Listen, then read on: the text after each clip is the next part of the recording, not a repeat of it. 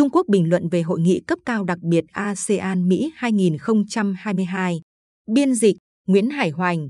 Bản quyền thuộc về dự án nghiên cứu quốc tế. Hội nghị cấp cao đặc biệt ASEAN-Mỹ 2022 đã họp tại thủ đô Washington, Mỹ trong hai ngày 12 và 13 tháng 5. Tổng thống Mỹ Joe Biden cùng lãnh đạo cấp cao 10 nước ASEAN, trong đó có Thủ tướng Việt Nam Phạm Minh Chính, đã dự họp. Hội nghị đã ra tuyên bố tầm nhìn chung. Thời báo Hoàn cầu Trung Quốc ngày 15 tháng 5 đăng bài viết dưới tiêu đề xã luận ASEAN không phải là cây cầu bập bênh của Mỹ trong cuộc chơi với Trung Quốc. Dưới đây là bản dịch xã luận này. Hội nghị cấp cao đặc biệt ASEAN-Mỹ từng bị trì hoãn đã họp trong tuần này tại Washington. Tại hội nghị, Tổng thống Mỹ Biden đọc diễn từ nói mối quan hệ giữa Mỹ với ASEAN đại diện cho tương lai. Phó Tổng thống Harris thì nói, cùng bên nhau, chúng ta có thể ngăn chặn được sự đe dọa đối với các chuẩn tắc quốc tế. Cho dù trong thời gian họp hội nghị cấp cao này, phía Mỹ không công khai nhắc tới Trung Quốc, nhưng dư luận phổ biến cho rằng phương thức ngoại giao nhiều bên mà Mỹ đang thực hành thông thường đều làm cho Trung Quốc trở thành nhân vật chính vắng mặt. Mọi người để ý thấy rằng tất cả các nước ASEAN đều giữ thái độ thận trọng đối với hội nghị cấp cao này.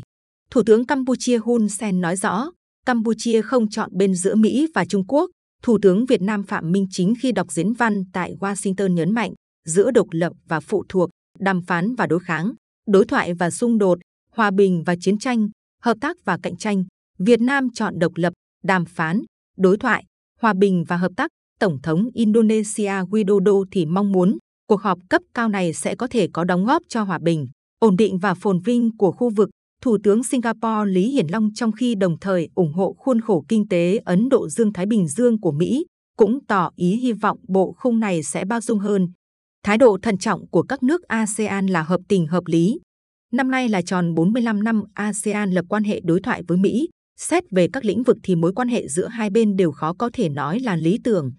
Hồi tháng 3, Mỹ từng tiến hành điều tra đối với Campuchia, Malaysia, Thái Lan và Việt Nam. Viện cớ mấy nước này sử dụng các chi tiết mô đun quang điện do Trung Quốc sản xuất. Cuộc điều tra đó đã có ảnh hưởng lớn đối với ngành sản xuất liên quan của bốn nước nói trên. Đầu tháng 5, Campuchia, Indonesia và Thái Lan ra tuyên bố chung, nói nhiều hội nghị cấp cao quan trọng do ba nước này chủ trì vào nửa cuối năm nay sẽ mời tất cả thành viên tham dự về thực chất là từ chối yêu cầu vô lý của Mỹ và phương Tây, gây sức ép đòi ba nước kể trên cô lập Nga. Ngay cả hội nghị cấp cao đặc biệt ASEAN-Mỹ cũng trục chặt, thời gian họp do phía Mỹ nêu ra phải sửa đi sửa lại mấy lần. Thậm chí phía Mỹ từng đơn phương tuyên bố hội nghị này sẽ họp vào tháng 3, khiến cho các nước ASEAN bất mãn. Trong hội nghị, phía Mỹ cam kết đầu tư 150 triệu đô la Mỹ vào ASEAN, Hành động này trở thành một trong không nhiều thành quả có tính thực chất của hội nghị. Thế nhưng, cam kết đó lại trở thành sự việc bị dư luận quốc tế chế giễu. Nên biết rằng, Quốc hội Mỹ đang gấp rút đẩy mạnh việc phê chuẩn luật viện trợ 40 tỷ đô la Mỹ cho Ukraine. 60 triệu đô la Mỹ trong gói đầu tư 150 triệu đô la Mỹ nói trên lại còn được dùng vào việc giúp các nước bè bạn nâng cao năng lực phòng vệ biển. Washington miệng nói giúp các quốc gia ASEAN phát triển nguồn năng lượng sạch, đẩy mạnh phát triển giáo dục và chống dịch bệnh, thực ra vẫn là chú trọng lấy an ninh để chống lại ảnh hưởng của Trung Quốc. Thảo nào có quan chức Singapore nói với một số người Mỹ rằng, trong khi tiếp cận vùng Đông Nam Á, người Mỹ các ông thường chỉ quan tâm một vấn đề là an ninh, nhưng người châu Á lại sống bằng thương mại. Điều phối viên các vấn đề Ấn Độ Dương-Thái Bình Dương Campbell của Hội đồng An ninh Quốc gia Nhà Trắng cho biết, Mỹ không có ý định thúc đẩy Đông Nam Á hoặc châu Á tiến tới chiến tranh lạnh mới mà mong muốn cạnh tranh một cách hòa bình và có hiệu quả với Trung Quốc.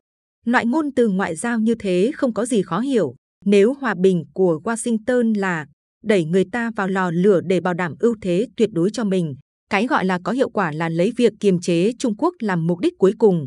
Như thế thì cho dù họ mặc bộ vest như thế nào, thì việc họ làm đều là việc không được hoan nghênh. Do từng trải qua chiến tranh và xung đột khu vực, các nước ASEAN đều hiểu sâu sắc giá trị của hòa bình và phát triển.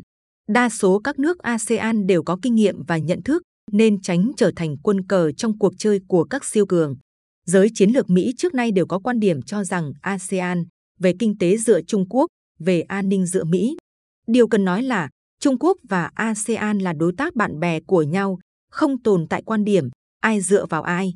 Làm lợi cho nhau, cùng thắng, mở cửa bao dung, bao giờ cũng là bản chất của sự hợp tác Trung Quốc-ASEAN. Trong hai năm 2020 và 2021, ASEAN liên tục là đối tác thương mại lớn nhất của Trung Quốc. Tháng 11 năm ngoái, Trung Quốc hứa trong 3 năm tới sẽ cung cấp viện trợ phát triển trị giá 1,5 tỷ đô la Mỹ cho các nước ASEAN, dùng vào việc chống dịch bệnh và phục hồi kinh tế. Còn cái gọi là về an ninh thì dựa vào Mỹ, nhiều lắm là Washington mượn cớ hư cấu ra sự đe dọa để tô son chát phấn cho dã tâm địa chính trị của mình.